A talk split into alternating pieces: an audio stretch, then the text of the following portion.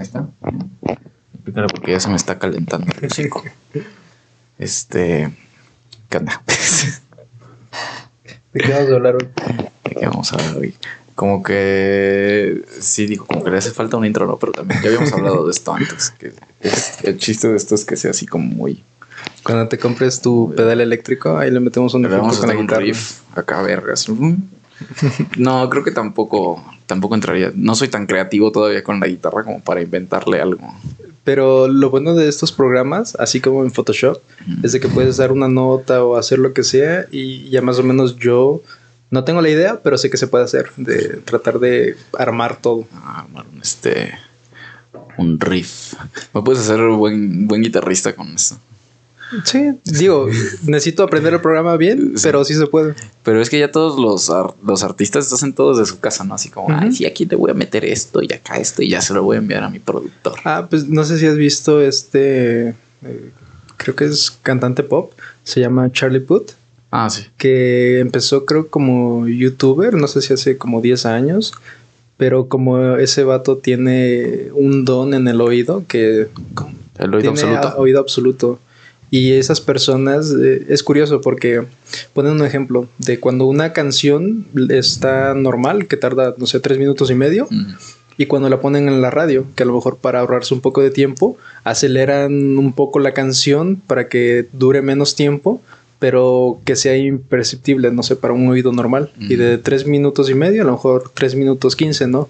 Y sabes que en los medios, pues, el tiempo es dinero. Mm. Y con eso como que ganan más tiempo. Eso no sabía. Y dice que este vato, Charlie Puth, creo que cuando era niño, él se daba cuenta. Decía es que la canción no es la misma, es una canción diferente. Y porque él ya detectaba esos pequeños detalles de que como que hacían modificaciones. Pero el punto, no sé a qué punto iba, pero te- Que me este, puedes hacer buen músico con esta hay cosa. una entrevista, creo, de, de Charlie Puth en uno de estos TV shows de Estados Unidos, en donde creo que empieza a golpear una taza de café. Nada más le empieza a golpear. Está en mi menor. Y, y lo, y lo graba en su computadora, bueno, en su laptop. Lo graba y en ese ratito que está toda la entrevista, va haciendo todo el efecto especial y saca como que ya un, no sé, como un beat, un, un fondo de la canción, así como tipo reggaetón, pero de otro estilo. Y ya lo va sacando. Y nada más de, un- de golpearle la taza. La taza. ¿No has visto el video del niño que tiene audio- oído absoluto y que le tocan así una tecla de, del piano y dice, a ver qué es? Y ya dice, no, es fa sostenido menor. Es, ¿cómo, es- cómo- cómo verga le hizo? Sí, O sea, eso está bien, bien curioso, el tener el oído absoluto. Sí, yo creo que nosotros los que tocamos o conocemos la música muy, muy por encima, a mí me pasa de que lo máximo que, que puedo detectar yo es si una nota es menor y una es Oh, mayor, mayor. porque una suena más alegre y otra suena más Yo triste. ni eso. Es bueno, lo único. yo lo que hago ahora que me subo al transporte público seguido, porque soy gente de a pie, este, me pongo mis audífonos y entonces me empiezo, pongo cualquier canción, no pongo mi lista de reproducción en auto, eh, perdón, en shuffle, en aleatorio. Y ya la canción que salga intento identificar cuántos instrumentos tiene, tiene esa canción, ¿no? Entonces va a ver eh, y voy a identificar el bajo, ¿no? Y entonces ahora sé que para identificar el bajo tengo que escuchar bien la batería Sí. porque la batería y el bajo casi siempre van juntos. Entonces, Sí. bueno, aquí, aquí ya, ya identifiqué el bajo, ¿no? ¿Cuántas guitarras hay? ¿Qué otros efectos le meten? ¿No? Si hay algún teclado o si hay algo ahí medio raro. Y ya es lo máximo que puedo hacer. Y de repente identificar alguno que otro acorde. Así como que, ah, este me suena, me suena conocido, pero pues, de ahí en fuera Sí. no. El re menor, ese sí lo sé identificar. es como es mi acorde, es de mis acordes favoritos, ese sí lo, lo sé identificar luego, luego. Ah, pues es lo que hablamos una vez, ¿no? De que creo que alguien decía, no sé si en un video que lo vi, que depende de a qué acorde tú siempre, no sé, que agarres la guitarra o cualquier instrumento, te, te acerques, como que dice mucho de tu personalidad. En mi caso, yo casi siempre me voy al acorde de sol, de sol mayor, porque lo siento como que no sé, muy alegre. Y es con ese que luego puedo im- improvisar, no sé, arpegiando. O luego me voy últimamente al do mayor, como que en, en esos dos. Pero sí, no, yo todavía soy muy, este, ¿cómo decirlo? Soy un entusiasta de la música. No sé, porque la verdad no sé, sé muy poco, pues, de teoría musical, nada más lo poco que luego hablo contigo y que digo, ah, no, pues esto no lo sabía, y ya como que lo, Sí. lo, este, lo registro en mi cabeza y digo, ah, bueno. me lo voy a guardar. Pero, por ejemplo, cuando empecé a tocar guitarra, me tardé como un año en saber que el sol también se podía tocar como ¿Cómo se llama? ¿Cómo se les dice? ¿Con cejilla? Con cejilla, pues. Es que en inglés como que usan otro término, bar, o sea, como con barra. Con una barra. Una barra. Yo no sabía, pues, y entonces dije, no, es que así suena el sol, la, do, re, mi, fa, sol, así, o sea, que tienen formas distintas de tocarse. Pero el siguiente nivel después de eso es dejar de usar la cejilla. Es decir, que hay formas, eh, como posiciones que, que harías con la cejilla, pero en lugar de hacer toda la barra o toda la cejilla, lo único que haces es apretar una, una nota y así ya no te fuerzas de ah, apretar todo el dedo. Y se supone que ese es el, el nivel como que más avanzado, en el cual tú haces diferentes notas o diferentes acordes, pero sin hacer cejilla. Simplemente, no sé, te vas a, al traste 10 u 8, que es en donde casi no se te pierdes porque casi no, no se toca por ahí. Y simplemente creas un acorde sin cejilla y ya sea menor, mayor o así como las diferentes figuras de, no sé, de los acordes, como las posiciones. es que es este también saber mucho, o sea, saberse pues las notas, ¿no? Y en dónde están ubicadas todas. Para mí es como un mapa, o sea, como aprender a identificar dónde está ubicada cada nota y dependiendo de qué dedo, qué cuerda apretes, vamos a ver qué nota te va a dar, ¿no? Porque pues, al final la afinación estándar es mi, la, re, sol, si, mi. Y entonces ya de ahí vas bajando, vas, o sea, vas identificando que cuando presionas cada cuerda, qué nota te va a dar.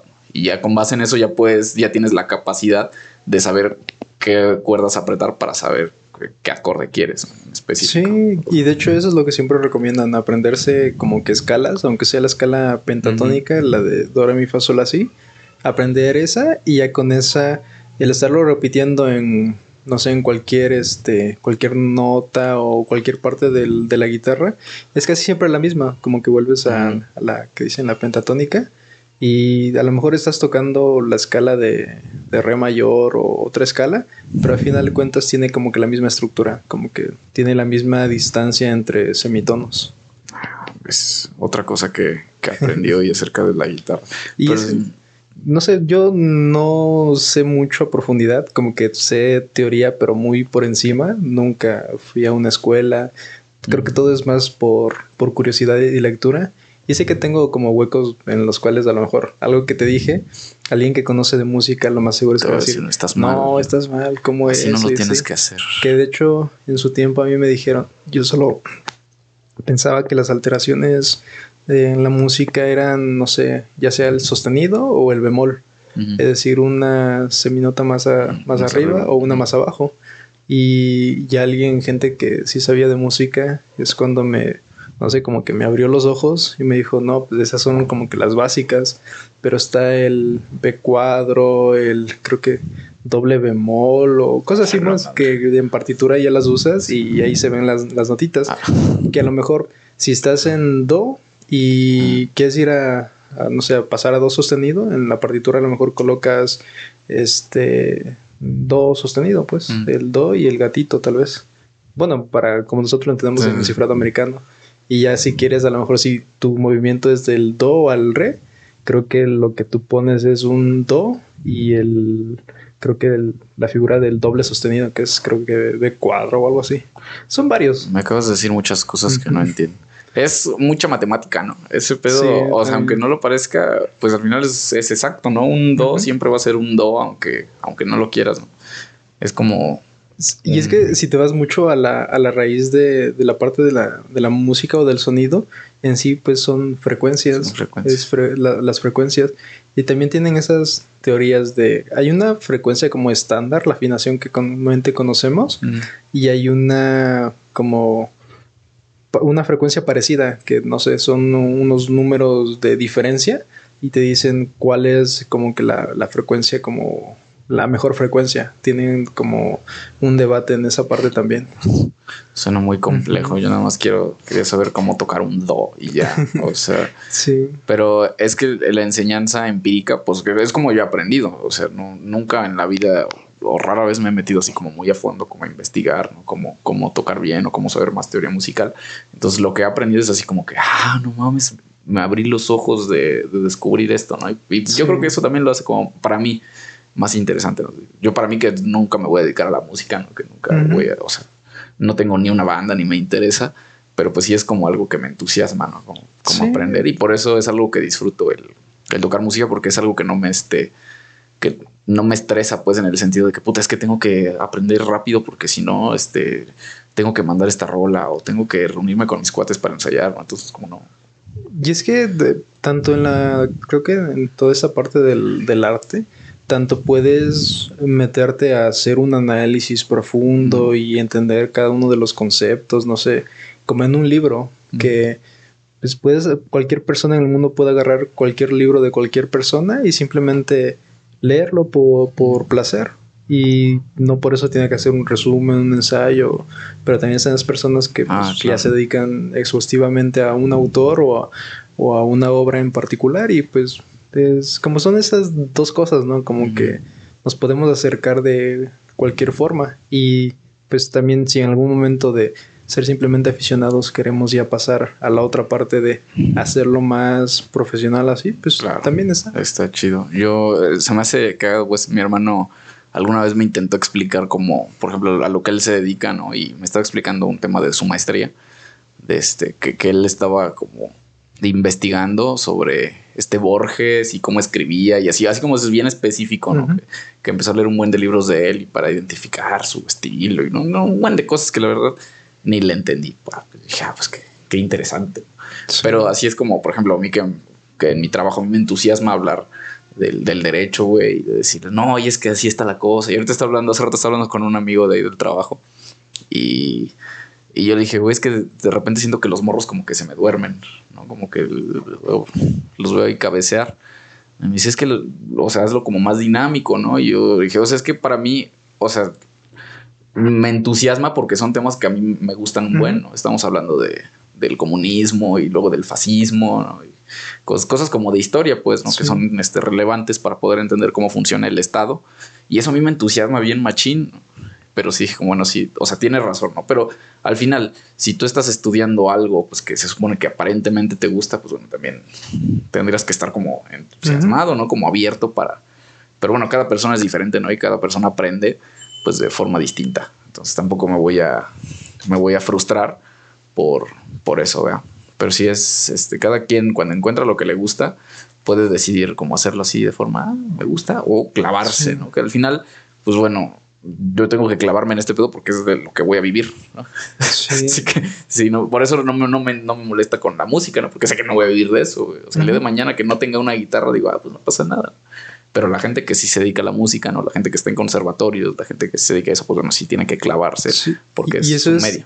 Eso es curioso. Bueno, a mí me lo contaban personas que pues sí estaban estudiando en, este, estaban preparándose para estudiar en conservatorio y es algo que yo no sabía. Que ahí casi creo que no importa tanto si tienes la prepa acabada o algo así, pues para entrar a, esa universidad. Creo que era allá en la Ciudad de México, creo que de la UNAM, la universidad Ay, no sé cómo se llama la facultad. Facultad de Música. Facultad, facultad del Do Mayor. Y creo que tienen pues el propedéutico que nosotros que a lo mucho es menos de un mes, ¿no? Como dos semanas. dos, tres semanas. Bueno, mi propedéutico fue una semana, ¿eh? no te miento. Y creo que en ellos es más de años. Creo que tienen ah, dos años de curso propedéutico para, para ver si ingresas a, a la facultad de música. Y se ve que, no sé, como has visto la película de Whiplash, ¿no? Ah, no, no lo he visto. O sea, es el que toca la batería, ¿no? Pero sí, sí sé de qué tratas, que, que su profe está bien loco, ¿no?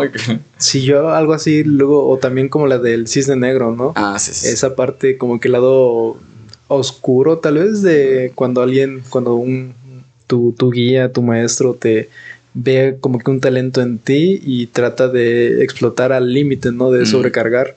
Y yo siento que eso también a veces pasa pues en los, en los trabajos o en diferentes partes. Acaban bien, este, ya bien hartos, ¿no? De la música y de todo en general. Y es que es curioso porque sí funciona, yo siento en cierto punto, el como que presionar y presionar a alguien hasta cierto punto, hasta porque toda esa presión no se le, tanto que le da experiencia como que le da habilidades que no tenía y es bueno, pero a veces eh, no sé si es bueno que te lo digan, no es como de estoy viendo algo en ti y por eso te estoy presionando, o no saberlo y simplemente este como ver hasta dónde llega tu cuerpo. Estaba leyendo, estoy leyendo un libro precisamente que tiene como tres meses que lo llevo leyendo, pero es el libro que estoy leyendo en inglés. Entonces lo leo y de repente, pues ya ves que aquí es como, ah, hay que leer este libro. ya no, pero de repente hay lapsos en que los dejo leer. Pero bueno, habla precisamente de esto, ¿no? De que como nuestra generación en específico, la generación Z, pues bueno, no está perdiendo esta, esta capacidad de sobreponerse ¿no? a, este, situaciones de tensión, de presión, porque pues nos han criado de forma pues para sobreprotegernos. ¿no? O bueno, lo habla en específico el autor en Estados Unidos. Sí, pero bueno, yo creo que aplica bastante bien a, a, nosotros, los mexicanos, aplica bastante bien, ya que estamos, es una cultura bastante parecida. Y bueno, dice que, que, esto, ¿no? Que los sistemas, cualquier sistema, este, tiene que ser sometido a presión, a fuerte presión para, para que pueda, o sea, para que después de ser sometido a esta presión pueda crecer, pueda evolucionar, ¿no? Y habla precisamente de la, de la crisis económica que hubo en Estados Unidos en el 2008, que cayó el sistema financiero precisamente porque era un sistema que no, no, era sometido a presión, que en lugar de buscar que el sistema evolucionara, se buscaba que no cayera, en lugar de someterlo a, pues, a presiones, ¿no? Para que el sistema pudiera este, evolucionar, pues bueno, lo que hacían era proteger, evitar a toda costa este, problemas o situaciones que pudieran debilitar al sistema, ¿no? Entonces, cuando llegó un problema que pudo debilitarlo, el sistema cayó por completo. ¿no? Y lo aplica a las generaciones pues, como la nuestra, ¿no? Que nosotros muchas veces, los jóvenes no estamos, estamos, no estamos acostumbrados a estar sometidos a este tipo de presiones, ¿no? Y yo me incluyo, es como, pues, espérate, ¿no? Porque estamos acostumbrados a que nos sobreprotejan de una u otra forma.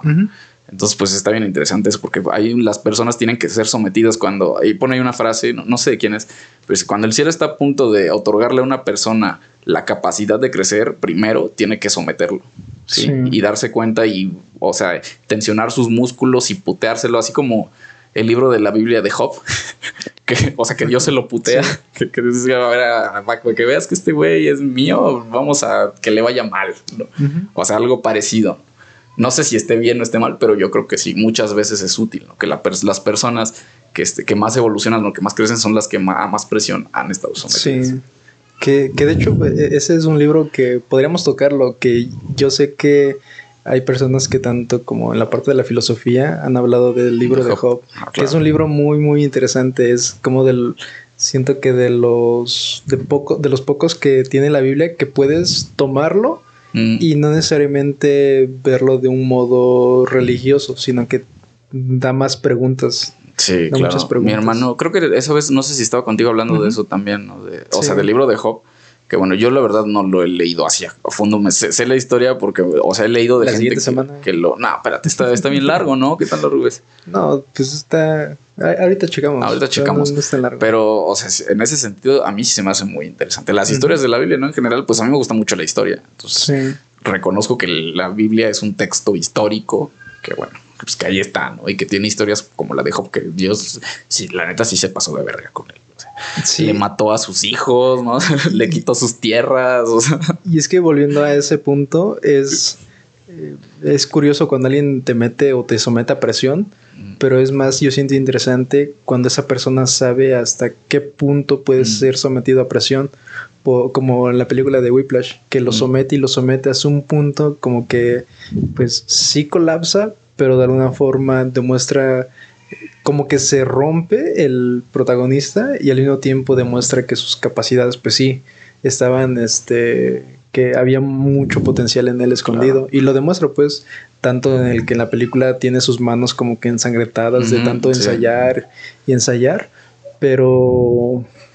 Pero pues quién sabe. Pues en la misma guitarra es lo mismo, ¿no? O sea, yo me acuerdo cuando empecé a tocar guitarra, o sea, los dedos, las yemas de los dedos te empiezan a doler. Y yo me acuerdo que me dolía bien ojete. Y dice, puta madre, ¿por qué duele hacer esta pendejada?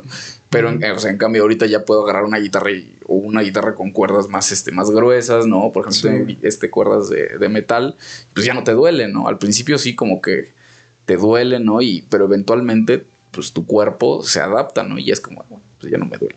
Es lo mismo, es el mismo principio, pero aplicado pues, a una escala más grande.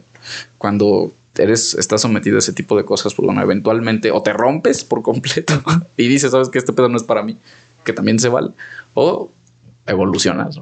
Sí. Y cualquiera de las dos está bien. Yo en mi caso, si me someten a mucha presión, eh, yo creo que no aguanto mucho, pero si no me dicen que me están sometiendo a presión. Es decir, que si nada más, mm, no sé, me dan y me dan y me dan trabajo, a lo mejor voy a cumplirlo hasta donde aguante mi cuerpo, pero necesito ese impulso de saber que alguien está dependiendo de mí. Mm, como que me diga, no sé, que cualquier persona me diga, es que yo veo que tú puedes como que hacer más y ahí sí yo me siento comprometido de alguna forma de decir, ok, alguien está creyendo en mí, creo que debo de dar más de lo que a lo mejor yo mismo sienta que pueda dar, porque creo que es lo mismo que decías, de que nuestra generación pues sí es muy, sí es muy, creo que es voluble, pues muy frágil. Muy frágil. Y yo siento que sí caigo muchas de las veces en esa parte de que ah, si me llenan y me llenan y me llenan, no sé, en un trabajo que a lo mejor no me gusta tanto, voy a poder cumplirlo así como que rayando. Pero si ya esa persona me dice, pues es que yo siento que tú puedes ser muy hábil en esa parte o puedes hacerlo bien, como que me da ánimos de alguna forma, me da un impulso. Pero pues sabemos que no siempre pasa así. No, pues por ejemplo yo en el trabajo en el que estaba, yo era administrativo de la escuela y sí, era, o sea, era muchísima presión, mucha, mucha, mucha. Y digo, sí, mi jefe la verdad eh, sí me dijo, a ver, o sea, yo veo en ti que sí, o sea, tienes muchísimo potencial, ¿no? Pero pues también tienes que hacer algo que te guste. ¿No? Y la verdad es que ese trabajo no me encantaba, ¿no? Había cosas que me gustaban, o sea, las cosas que me gustaban las sabía hacer muy bien. Sí. Sí, las cosas que a mí, o sea, a mí me encanta redactar cosas, ¿no? Y redactar este oficios, ¿no? Y tenía yo que este, ir ante las autoridades educativas, ¿no? Dejar oficios. Y eso me latía un buen. Pero había otras cosas en las que decía, bueno, o sea, esto no es para mí. Y al final decía que, como, bueno, o sea, ya fui sometido a esta presión, ¿no? Y ahora sé qué es lo que me gusta. Ahora sé que soy capaz de hacer cosas que, o sea, que a lo mejor antes de entrar a ese trabajo decía como, no, pues no sé si puedo hacerlo. Y, yo siempre le fui, le fui bien honesto, ¿no? A, esta persona, a mi jefe, así como, o sea, la, la, verdad no sé si lo puedo hacer. O sea, te soy honesto, pero yo no tengo ningún problema con intentarlo, ¿no? Y lo voy a intentar hasta que me salga, ¿no? Y sí, efectivamente hubo cosas en las que sí crecí, en las que dije, o sea, sí puedo hacer esto. Alguna vez tú me enseñaste a usar Excel, ¿no? Y ah, unos atajos. atajos de Excel así súper básicos y ya de esos me agarré y no, o sea, no necesité más, ¿no? Y viste que sí te ahorrado un buen de tiempo, ¿no? Esos atajos, o sea, neta los traigo aquí, shift espacio más, o sea, no, mames, me ahorró como no tienes idea. Sí, o sea, cosas que yo, por ejemplo, me, tardaba media hora haciendo. Después, me acuerdo que el, al lunes siguiente llegué bien verga y dije, no, mames, de aquí soy. en 10 minutos ya había acabado como tres documentos de eso, con ese atajo O sea, eh, pues al final algo tienes que aprender, ¿no? Y sí, o sea, sí me motivó que me dijeran así como, o sea, tú puedes, o sea, tienes la capacidad, güey, nada más tienes que enfocarla, pues en las cosas que te gusten hacer. Y ahí está lo interesante, ¿no? Porque si bien acabé saliéndome de ese trabajo, pues sí encontré otras cosas en las que sé que soy bueno y que me gusta hacer. Entonces, pues al final yo creo que de eso se trata, ¿no?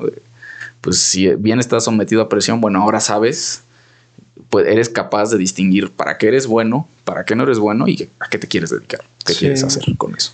Sí, pues yo me acuerdo de en la carrera, creo que en una clase de diseño, con uno de los profesores como que más exigentes, al que le quería pedir que me recomendara libros de urbanismo y no pude.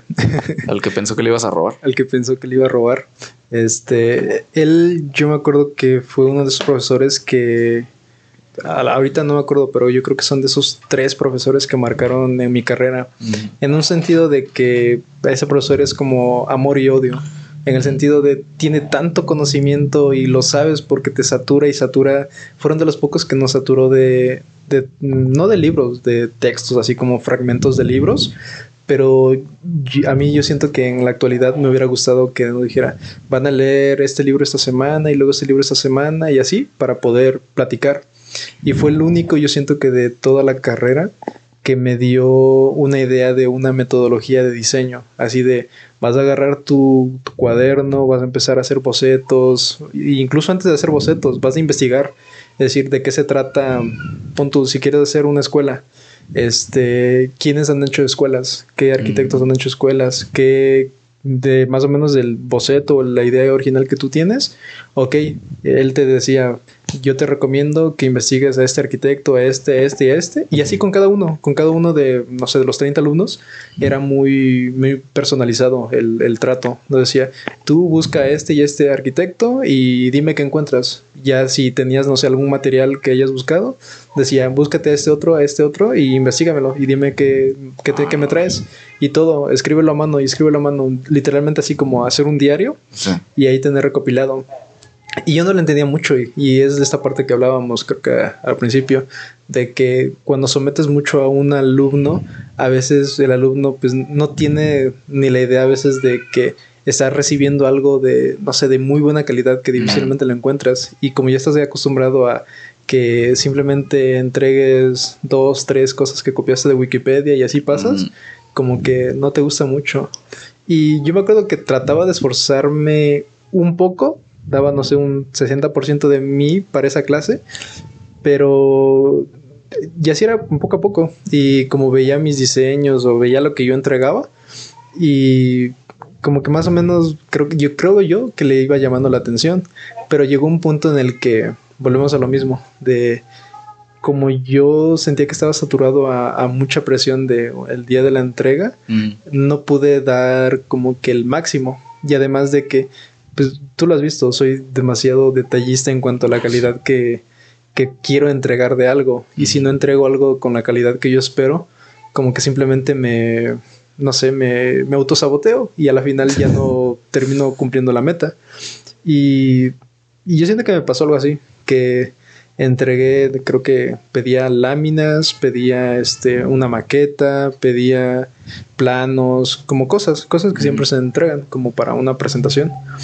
Y yo sí sentí que no cumplí con las expectativas, pues. Y yo siento que incluso él fue muy bueno en cuanto a su calificación, porque me puso 8 pero yo recuerdo que éramos, creo que tres compañeros o dos, que nos dijo, así, ya tomándonos a todos en, el salón, nos dijo, este, no, pues estas son sus calificaciones y tal. Y fue de los pocos que dijo, les voy a dar reconocimiento a los que sacaron 10 o pasaron. Mm. Y que eso también lo siento un poco debatible. Pero me acuerdo que me marcó mucho que él me dijo, yo esperaba de, de ti y de ti, esperaba más como que no, no, me, no, me, lo dijo textualmente, pero yo sentí así como de tenías más que dar o yo en el transcurso del semestre vi que tú podías dar más todavía. Y me quedé así como pensando y dije, ¿será? Porque como él también luego nos daba otras clases de, de urbanismo, y ahí sí yo pues trataba de leer y eran los primeros, no sé, libros, bueno, o lecturas de, arquitectura o urbanismo que, recibía y a veces es complicado en cuanto a los conceptos y más si estás acostumbrado a que llevas tres años sin nada que leer porque nadie te dice que leas y lo máximo que lees son como cosas de internet y muy pocos conceptos muy vagos pues. Y me acuerdo que que sí, no sé, como que generó en mí un cariño hacia él y un respeto en el punto que dije, ok, como que me abrió un poco mi panorama a que no debo de quedarme nada más como que con lo que con lo que recibo y yo creo que si nunca hubiera tenido un contacto con alguien que me enseñara una metodología de diseño, yo siento que no sé, me quedaría con ideas muy vagas de toda esa parte. Y son como que esos acercamientos pequeños de esas personas que te marcan, que en un principio yo siento como alumnos no reconocemos este el, regalo que estamos teniendo al conocer personas así, que sí puede ser muy debatible el como a lo mejor él, daba la clase o, así, pero a día de hoy yo sí diría, pues me gustaría simplemente este mm, eh, pues no va a pasar pues, pero ver el yo de ahorita que ya está leyendo este, literatura de arquitectura y que tiene un panorama un poco más amplio, ver y, tomar esa clase, pero tomar esa clase para aprovecharlo más ah, y preguntar y decir y cuestionar. Pero pues eh, ya me quedo así nada más. sí pasa. Eh, y es exactamente eso, ¿no? Que no te das cuenta cuando, cuando te están sometiendo a esa presión. Yo, ah, pues tú estabas una vez con un profesor que nos pendejeó bien feo, o sea, y dijo, ustedes no saben nada, ¿no? Y casi, casi que éramos unos pendejos. Y yo dije, ¿sabes qué? Tienes razón. O sea, la verdad es que a lo mejor todavía no sé lo suficiente. Y me acuerdo que con ese profe me puse bien pilas, güey. Era una materia de 8 o 9 de la noche, me acuerdo. Y era como, puta, ya viene la materia de las 8 y me ponía a estudiar y a leer y a leer. Decía, porque si a mí me pregunta, y además éramos como siete güeyes en esa materia. Y dije, puta, güey, porque si me preguntan no me quiero quedar en blanco. O sea, no me vuelve a pasar. Y me acuerdo que antes de entrar a su clase me ponía a leer y a leer y, o sea, bien a lo bestia, pues, no, al final Fue el único que sacó 10 con ese profe y hasta me mandó un mensaje y ya después como, o sea, así como, ay, sí, güey. Le dije como, ah, bueno, gracias. Pero pues yo, o sea, yo dije, eh, en ese momento sí me cayó gordo el vato. Me dije, pinche vato, ¿qué se cree? No? Y ya después dije, bueno, no sé si lo haya hecho a propósito, no, no me importa.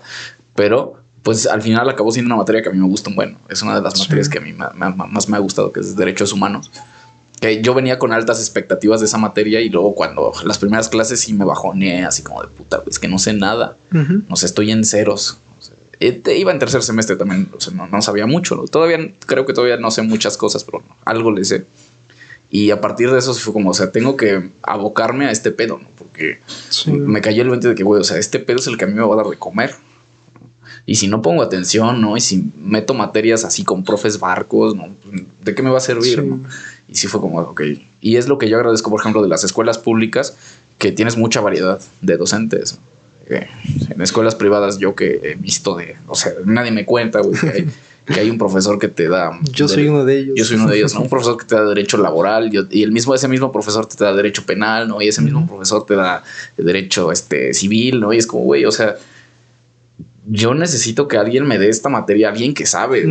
Ahorita llevo una materia que me gusta mucho, ¿no? Que es de fiscal y le imparte un profesor que la neta es muy chingón en lo que hace, ¿no? Y a lo mejor no es como de estas vacas sagradas que luego ves en las facultades, ¿no?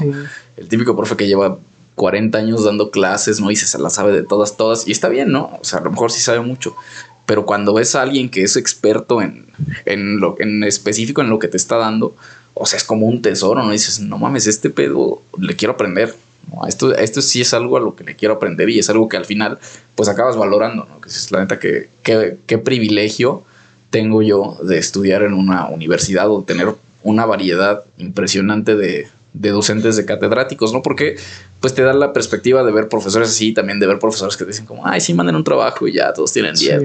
Y está bien también, ¿no? Sí, sí así es, también está chido. De esas veces que te topas en, bueno, yo al menos mi carrera en grandes rasgos, yo lo resumiría que muchas de las veces es como entregar una lista de cosas que a veces se... la mayoría de las materias o con la mayoría de los maestros pues es así, ¿no? entrega tantos, no sé, entrega tantos planos o entrega tantos proyectos y ya lo pasaste. No sé si lo voy a revisar o no, pero pues entrega esos y si cumples con eso, ya pasaste.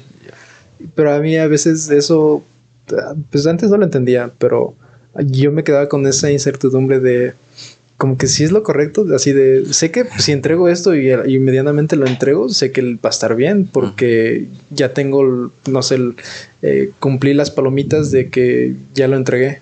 No lo va a revisar porque es lo que una vez pasó con una clase de instalaciones eléctricas, que eran hacer, entregar planos, entregar varias cosas, eran como 10 cosas y tenía, el profesor decía, eh, cada uno este, ponga en su carpeta su nombre y los diferentes archivos de, de la lista de cosas por entregar y éramos 30 personas y justo se acercaban las vacaciones y hay veces que los profesores no suben calificaciones ah, al final de ese semestre, sino que se esperan hasta el siguiente. Malditos huevones, no hagan eso, güey. Te afecta tu hora de toma de materias, eso te afecta bien horrible, güey, porque no tengo la calificación, no tengo el 10 que me prometiste, entonces algo bajo de promedio.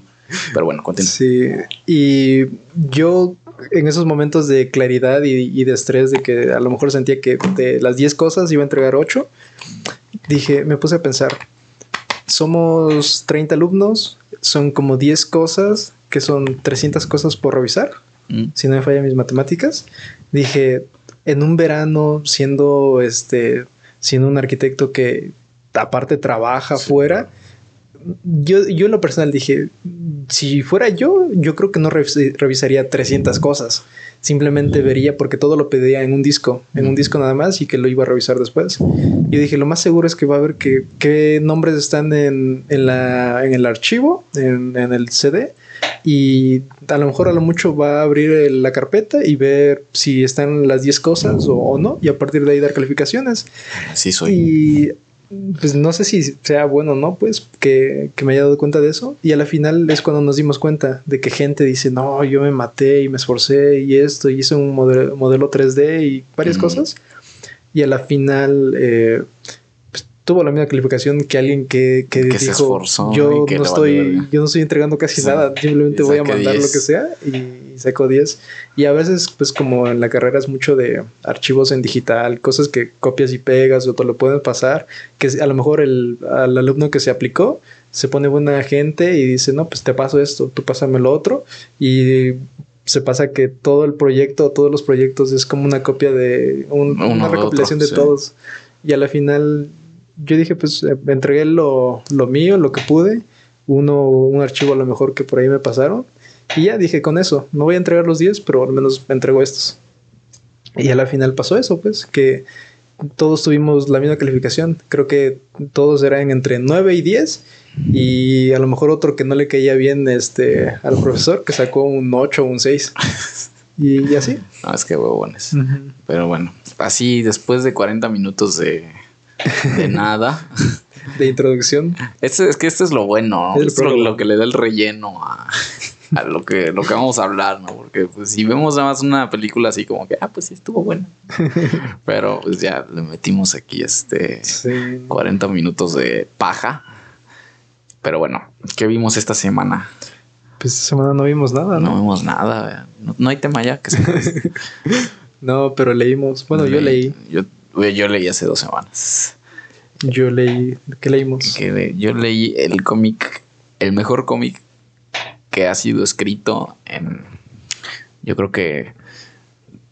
Te iba a decir en el siglo pasado, pero yo creo que también en, en el siglo XXI es de lo mejor que hay, que es Watchmen. Sí. Alan Moore. No mames, ese güey es un genio, genio, genio, genio. ¿Sí, sí, sí sentiste eso de que sigue, sigue estando vigente lo que leíste o sí te pareció como de una época distinta? Pues yo pensé, sin conocer las fechas de cuando lo publicó, yo siempre pensaba que esa, ese cómic era muy, no sé, del... Y hasta me voy a contradecir porque creo que la película de Watchmen es del 2009, me parece. 2009. Yo pensé que esa película o el cómic era muy reciente, de, del 2000 para adelante, No, pero no. es del 86, creo, ¿no? 85, 86. Y bueno, es una una sátira, es una crítica a pues a todo en- A todo, a la vida. todo, a todo en general, ¿no? En primera instancia yo creo que como a la imagen que tenemos de, de todos los superhéroes, ¿no? Sí. Porque, y- o sea, cuando ves a los superhéroes, digo, bueno, o sea, y estos güeyes que, no, o sea, no tienen algo co- como, que los reglamente, güey, ¿no? Algún código que les diga, no, güey, pues esto no lo ¿No puedes tienen hacer. los acuerdos de Sokovia o algo así? No, pues ahí los ves nomás agarrándose a vergazos y destruyendo y están por encima de la ley. Pero este pedo ya te lo pone como más, más político. Yo creo que es lo que por eso me gusta más, porque tiene muchos tintes políticos, ¿no? Mete muchas cosas como de, de la guerra, ¿no? De o sea, cosas que, ¿qué pasaría si existieran este tipo de figuras en la vida real? ¿no? Si fueran reales, ¿cuál sería su papel? ¿Qué, qué- qué- qué es lo que harían?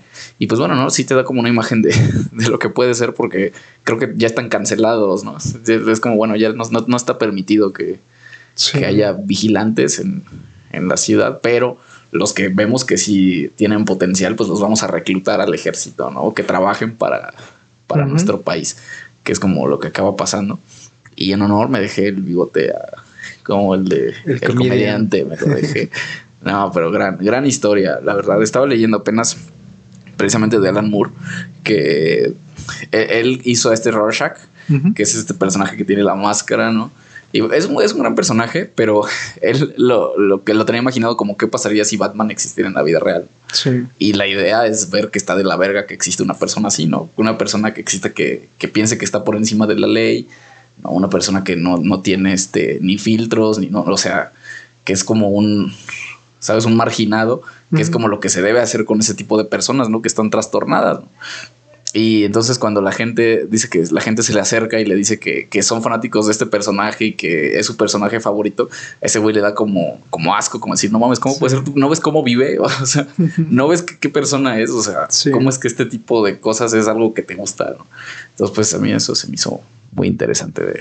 Sí, bueno, es que hay muchas cosas que tocar, Sí, no. pero esta parte de, de Rorschach sí lo vi igual como este Batman, Pero se me hizo curioso que tanto Rorschach como que es este el búho, Night Owl, Night Owl, este se llevan bien. Y porque para mí, como yo lo interpreté, independientemente de verlo como un Iron Man, yo lo vi más bien que es eh, Batman como que dividido de alguna forma, dividido en esta parte de, del rico, pero que es cuarentón y ya todo gordo y tiene nada más los accesorios. Ajá y esta parte de el Batman que pues de escasos recursos y simplemente de voy por encima de todos y todo lo veo blanco y negro. Se me hizo, se me hizo curioso como y, tiene una, una forma de escribir como muy poética, ¿no? No sé si te diste cuenta que de repente están como las viñetas y hay una viñeta que te está contando una parte de la historia y a la vez te están contando como otra, ¿no? Y entonces si las ves en, en grandes, si las ves como en big picture, está, está dividido como una, una viñeta es una cosa y otra es otra. Y si son nueve viñetas en total en la, en la página y entonces cuando la ves de lejos, este, te da esa sensación de que estás, o sea, yo creo que eso es como lo que más me hizo sentir que está como viendo una película. Sí. ¿No? En eso que, que estás leyendo varias cosas a la vez, varios este, arcos distintos a la vez y pues por eso se te hace como muy, bueno, a mí se me hizo muy llevadero. Sí, pues es lo que yo te decía, que como que me sentaba en las noches a leer un capítulo de Watchmen y no lo sentía pesado, lo sentía más bien como si estuviera viendo la tele, porque te lo vas, lo vas viendo viñeta a viñeta y no sé, está, está muy bueno y muy entretenido. Y yo creo que toca temas muy este, vigentes, ¿no? Yo como que se pensaba que, que, ya no iba a haber más guerras cuando se escribió este pedo, ¿no? Entonces como que estaba bien este burlarse, ¿no? De, de principalmente como que agarran mucho este pedo de la Guerra Fría, ¿no? Que está la amenaza constante de que va a haber una guerra y al final pues no la hubo, pero, o sea, en la vida real, ¿no? no hubo guerra. Pero ahorita que lo lees y los mismos conflictos que, que, están ahí hace, en algo que se escribió hace 40 años, pues están sucediendo ahorita, ¿no? Precisamente con Rusia, ¿no? Y es como, güey, o sea, no sé si, si este verga tenía mente de profeta o ya sabía qué pedo o sabía cómo funcionan, pues bueno, las potencias mundiales. Y, bueno, ahí lo ponen hoy. La verdad es que es un contenido, es, de mis, es de mis cómics favoritos. Yo lo leí hace un par de años y otra vez lo volví a leer. Y te dije, ah, pues a ver si lo hablamos de él. Y tú me dijiste, no, que sí hay que hablar. Y la verdad no, no me arrepiento de nada. Toda una noche desvelándome, tratando de ponerme al corriente porque apenas iba a la mitad del cómic, valió la pena. Sí, y si sale encuerado el Doctor Manhattan, ¿no? Sí, sí, ¿no? Al final, como que es curioso porque al principio como que va usando un traje así como más o menos completo y luego ya nada más va usando su, su calzoncito y al final dice mejor ya no. Sí, sale todo encuerado, ¿no? sí. Es, es uno de mis personajes favoritos, Doctor Manhattan tiene una forma de percibir el tiempo que, está chistosa. Y también cuando te empiezan a contar su historia, es que está como escrito como si fuera un poema, ¿no? No sé, está bien raro cómo te empiezan a contar la historia de uno y entonces a la vez que te cuentan su historia te van contando qué está pasando en ese momento, ¿no? Yo creo que tiene mucho que ver cómo, cómo percibe él, eh, este personaje el tiempo. Y es que en sí podría ser simplemente los superhéroes o los héroes y, y el cómo afrontan todo lo que está pasando con el mundo, pero esos detallitos de que te van metiendo personajes secundarios, pero que son concisos y que los van metiendo cada instante, también yo siento que hace, hace más ameno la, la historia. A excepción de la historia de los piratas, que, para mí eso fue lo que más me estresó, pero en sí bueno, también tiene sentido porque mm. mucho del diálogo que ves en las viñetas y luego ah, lo contrastas con lo que dice en la historia de los piratas, como que tiene una conexión. Exacto. Pero no sé si es porque los piratas no sé, no, no me gustan mucho en sí, pero este estuvo interesante. Sino porque a la vez que te va contando la historia este, del náufrago y que se encuentra con piratas y que luego está dorado, pues él al mismo tiempo de lo que le está pasando, él lo va como poniendo en las viñetas de lo que está pasando en, en la historia, de lo que le están pasando a los personajes. Y bueno, yo creo que eh, me gusta mucho, pero mi personaje favorito siempre va a ser este Ozymandias. Ese güey, no mames, yo creo, bueno, me hubiera gustado leerlo cuando, cuando salió. O sea, si hubiera nacido hace 40 años, me hubiera gustado haber leído el cómic. Porque, bueno, de repente estamos como muy acostumbrados a esta visión del supervillano, ¿no? Que es malvado y que quiere, que quiere gobernar el mundo nada más porque sí, ¿no? Y que yo soy maloso y nada más, ¿no? Como que no, muchas veces en cualquier película, eh, ya sea de superhéroes o de lo que sea, siempre como que el villano no me convence en sus, pues lo que quiere, ¿no? Sus pretensiones como que no me siento identificado, ¿no? Y este verga sí, o sea, tiene sentido lo que quiere y además o sea, cuando según lo van a detener, el güey dice, o sea, él lo dice textualmente, dice, a ver, yo no soy un supervillano de, de película, ¿no? Lo que te estoy contando ya pasó hace 30 minutos. No mames, es que pedo, ¿no? O sea, yo me imagino pues el plot twist de, de, la gente que lo leyó cuando se lo dijo, güey, no mames. O sea, estos son los villanos con los que me quiero sentir identificado, ¿no? Que, que es un tipo sumamente inteligente y además es este su, su, final pues es como poético. No, no, sé si alguna vez has leído el poema de, de Osimandias.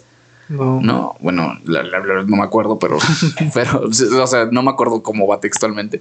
Pero pues habla de eso, ¿no? Del rey Ramsés, que, que había sido un faraón y que había sido el faraón más grande de todos los tiempos y que al final acabó tirado, ¿no? Ahí están los restos de su pirámide, ahí están tirados, ¿no? Como si nada. Y pues, bueno, que es al final, bueno, no, no en este cómic, pero al final sí es algo parecido a lo que, lo que le pasa a Osimandias. Que incluso es curioso cómo termina este, la parte de Osimandias y se ve que necesita una aprobación de, del Doctor Manhattan, de saber si lo que hizo tienen las, repercusiones van a ser buenas o no. Porque yo al menos como apenas lo terminé, vi, vi eso que que al principio se lo ve muy seguro, incluso como que se ríe de felicidad de que lo pudo lograr, de que todas las guerras se detuvieron, que de alguna forma pues detiene todas las guerras con un con un enfrentamiento que es más grande que mm. algo este de, naciones, algo pues de dimensional. Mm. Y, y, lo detiene, incluso dice vamos a tener toda esa parte de Afganistán porque tres millones de personas murieron en Nueva York, que pues incluso lo dice la capital del mundo, ¿no? Pero se ve como Simandias está muy feliz, lo celebra y todo, pero llega un punto en el que todas las cosas se calman y no sé si empieza a replantearse y pues ve, busca esa aprobación a través del Doctor Manhattan y simplemente le dice algo como que algo ambiguo y, y, ya lo deja, pero lo deja como que con esa incertidumbre de si hizo lo correcto o no. Es esa parte de eh, valió la pena que la muerte de 3 millones de personas por detener a lo mejor todas las guerras. Mm. Como eh, incluso él lo dice, que si el fin justificó los medios. Pues bueno, eh, precisamente ahí está el. No sé si alguna vez has leído a Maquiavelo. No, sé por qué siempre todos tienen este, o sea, no, este concepto de, ah, porque a mí me obligaron a leer a Maquiavelo cuando, cuando empecé la carrera.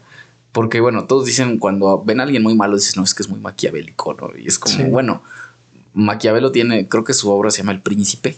Sí, que bueno, sí es el príncipe. Bueno, Maquiavelo nunca, nunca jamás dijo que el fin justifica los medios. no, eso no es algo, se lo atribuyen a Maquiavelo porque la forma en la que él pensaba, pues bueno, tenía este, o sea, tendía, ¿no? A ese tipo de cosas, lo que si era necesario para proteger a un pueblo que, que, los gobernantes mintieran, no tuvieran que asesinar o tuvieran que traicionar, pues bueno, se tenía que hacer, ¿no? En fin, o sea, el fin último era proteger a la población misma, ¿no? Y eso es lo que plantea este Maquiavelo precisamente en El Príncipe, ¿no?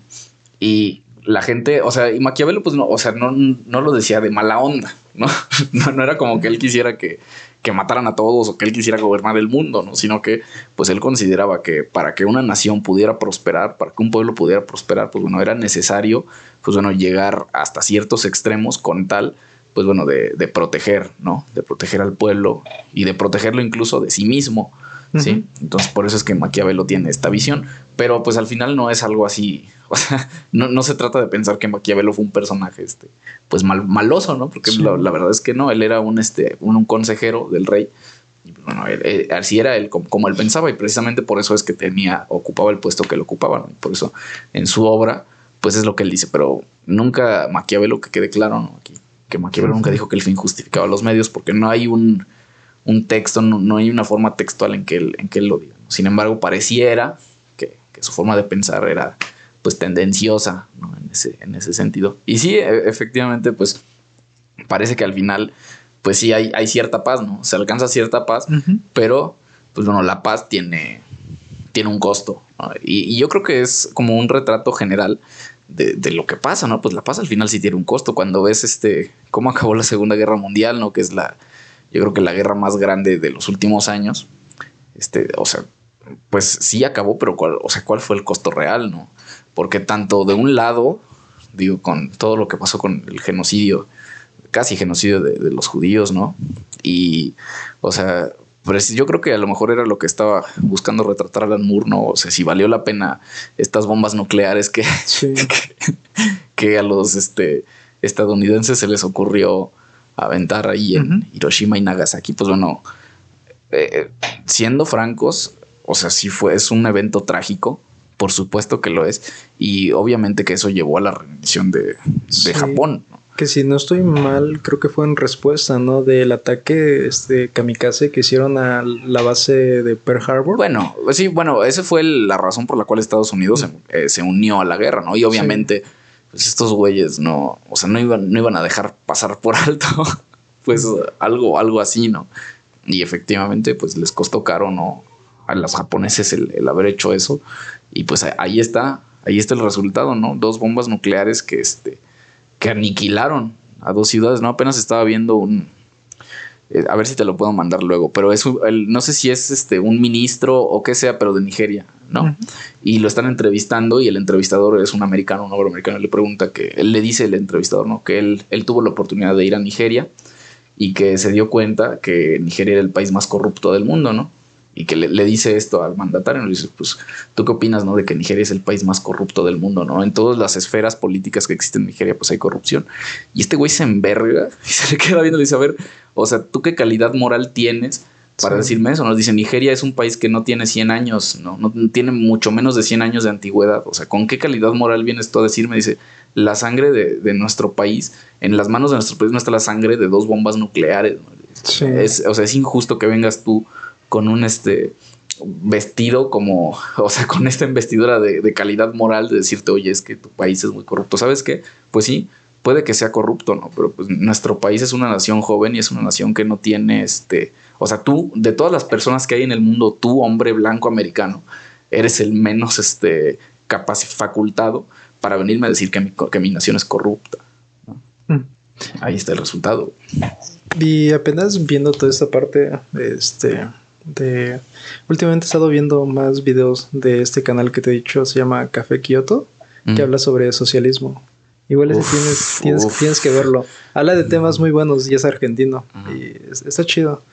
Pero a, mí me hace pensar en, esa parte, digo, desde mi desconocimiento de, lo poco que, que, escucho, el cómo, pues, dos naciones, ¿no? Tanto este, Rusia como Estados Unidos, el como el tratar de, de mostrar su poder a través de expandir como su ideología a, donde lleguen, pues, que su, que su fuente de poder se vea expandida, pues ha causado tanto conflicto. Y apenas en ese video estaba viendo de, de algo de la operación Cóndor, que, mm que es pues ahí con los países de Sudamérica, del cómo igual tanto Rusia como Estados Unidos igual se van como ah, poco a poco infiltrando en esa parte de las guerrillas que eran revolucionarios, mm. pero a la final se volvieron este más como los villanos, ¿no? Volviendo pues este, a atacar a, todos y volviéndose narcotraficantes también. Loco, pues es que se volvieron naciones fascistas, o sea, Sudamérica,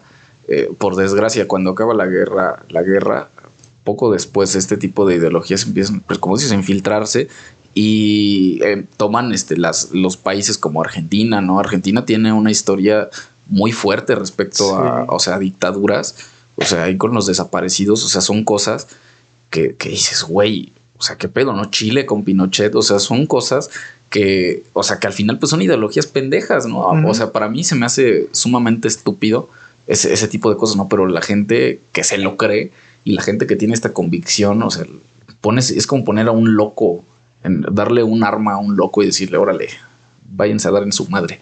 Sí.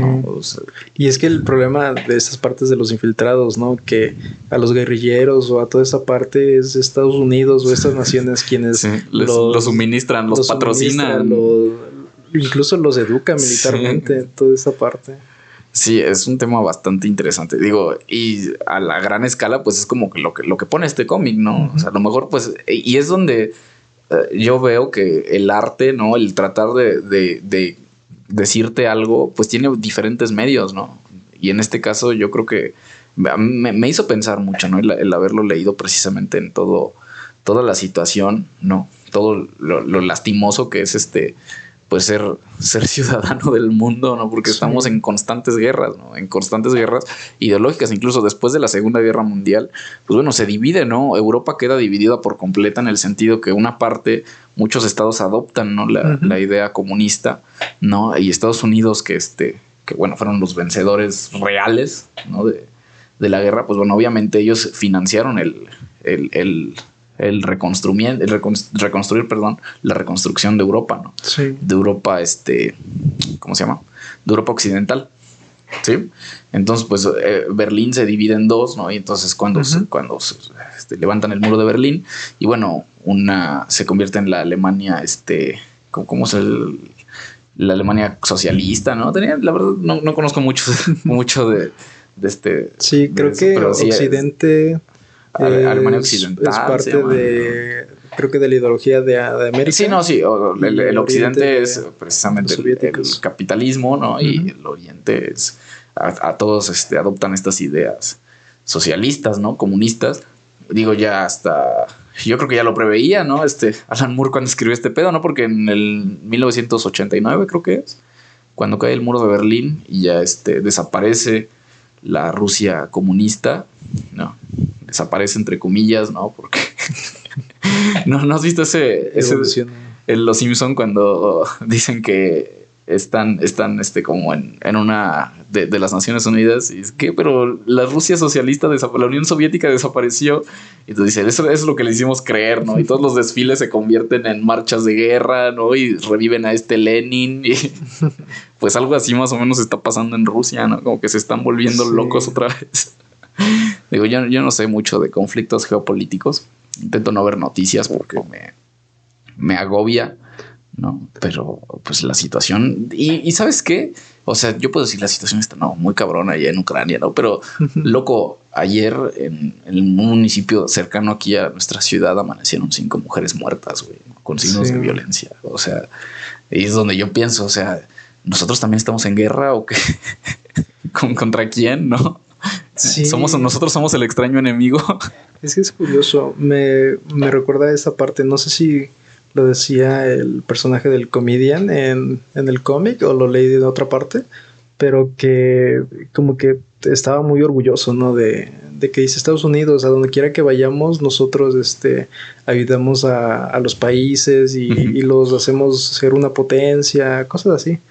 Y, pero cuando te das cuenta de a qué costo, ¿no? Se vuelve que esos países a lo mejor sobre, no sé, como que logran sobreponerse a través de las guerras. Pero, no sé, es como le vendes tu alma al diablo simplemente por salir adelante o eh, y fíjate que el comediante es uno de mis personajes favoritos porque todos te lo dicen, ¿no? O sea, él, él veía la imagen real, o sea, él era el único que pudo ver todo lo que se venía y todo lo que el sueño americano era y en lugar de volverse este parte del sistema o contra el sistema prefirió aprovechó. se aprovechó de él no y se burló de él y pues bueno al final eso fue lo que lo, que le costó no pero él era el único que realmente podía ver la big picture no era el único que podía ver todo como era realmente y decidió convertirse en un este pues en una sátira del mismo que incluso a Osimandias le abrió su perspectiva mm. al creo que hay una, una viñeta en donde están todos ahí los los vigilantes reunidos. Ah, sí, es un clásico y, le, prende fuego al mapa. Sí, y le dice, no sé, parafraseándolo, no te das cuenta, pero ahí está toda tu solución, ahí tienes el gran poder para cambiarlo todo. Y pues mostrando a Doctor Manhattan, Que ahí tiene todo.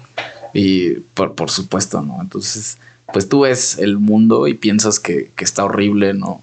Allá afuera, pero pues aquí dentro de México, o sea, la cosa no cambia. Nosotros somos nuestro, nuestro propio enemigo. Somos maciosares, somos el extraño enemigo, ¿no? Porque, o sea, pareciera que. Y, es que estaba leyendo, o sea, lo dije porque estaba leyendo hace, hace un par de meses, ¿no? Ahorita ya no, pero cuando estaba fuerte la situación en Ucrania, o sea, ¿cuántos muertos por día había en Ucrania? Y aquí en México había el doble de muertos por día que en Ucrania donde había guerra. Sí. Entonces digo, obviamente se debe a que México es un país, es una extensión territorial más grande, pero, o sea, la idea es la misma, güey. ¿no? O sea, ¿cómo es que o sea, un país que está en guerra está teniendo menos, menos decesos que nosotros que se supone que vivimos en paz? En una paz, ¿no? En una paz inventada que, que este, ay, no, ya ni me digas porque yo me pongo a hablar del mal del gobierno y Ay, no, me pongo grave. Es que yo veo, no sé por qué ya, ya en el internet ya me tiene bien, este, bien adiestrado, porque ya me manda videos que sabe que me van a triggerear. Ya sabe qué es lo que te gusta. Sí, no mames, me manda, siempre me manda el mismo video, los mismos videos de un güey que siempre, o sea, no defiende al presidente, pero se burla de la gente que, que pudiera parecer como oposición o de las ideas de la gente que, que contradicen a lo que dice el presidente. Y yo digo, güey, o sea, no te paga. O sea, si mira, yo voy a serte bien honesto. Si a mí el, el gobierno me mandaba a una feria y me dijera, sabes que este, tú ve allá a la calle y habla bien de nosotros y me manda por la, por la cantidad este, correcta, lo haría sin problemas, ¿no? Pero de a gratis, oye, de gratis yo no voy a defender, no, no voy a defender, de gratis no voy a defender una ideología sin nada me daría más vergüenza que la gente pensara que yo tengo alguna afiliación política o religiosa. Bueno, no, religiosa no tanto, pero que, la gente supiera que yo tengo una afiliación política o creyera que yo tengo alguna afiliación política o estoy comprometido con una ideología, me daría muchísima vergüenza. Y no sé por qué la gente se enorgullece de eso, güey. Sí, y es que pues es curioso. ¿eh? En primera, de que, digo, independientemente de si el presidente está haciendo un buen trabajo o sus decisiones, no sé, las, se las está dando al pueblo todo lo que necesite. Eh, yo siento que pues es bueno, ¿no? El tener una crítica, el que alguien te esté diciendo qué cosas ve que estás haciendo mal, porque qué chiste tiene de que todo el mundo te aplauda este, todo lo que tú haces y no hay una retroalimentación, independientemente de si él se defiende o no, que vuelvo a lo mismo, yo siento que el ser una figura pública o así, pues no tienes por qué contestarle como que a todo el mundo, ¿no? A todo el que no te a sus haters. O, no te ve bien. El contestarle simplemente es, ok, no sé, toma el comentario que te dijo y ve a ver si puedes mm. cambiar. Y apenas vi un video de que estaban hablando de, de un, creo que era un, un youtuber que no sé de qué trata pues su canal, pero que estaban yendo al, lago de Texcoco, para donde estaban las ruinas del antiguo este, aeropuerto que se iba a hacer. Ah, claro. Y pues era una, creo, la secretaria de Medio Ambiente que decía, no, pues aquí en el lago de Texcoco y no sé qué, estamos haciendo esto, diferentes cosas. Y esa parte también de la reforestación que lo estaban haciendo. Y me dio curiosidad un comentario que la secretaria de Medio Ambiente dijo con respecto a que pues ellos tenían su plan de, de reforestar y hacerlo bien y todo, y hasta donde yo entendí, ese era su único plan, reforestar, seguir plantando.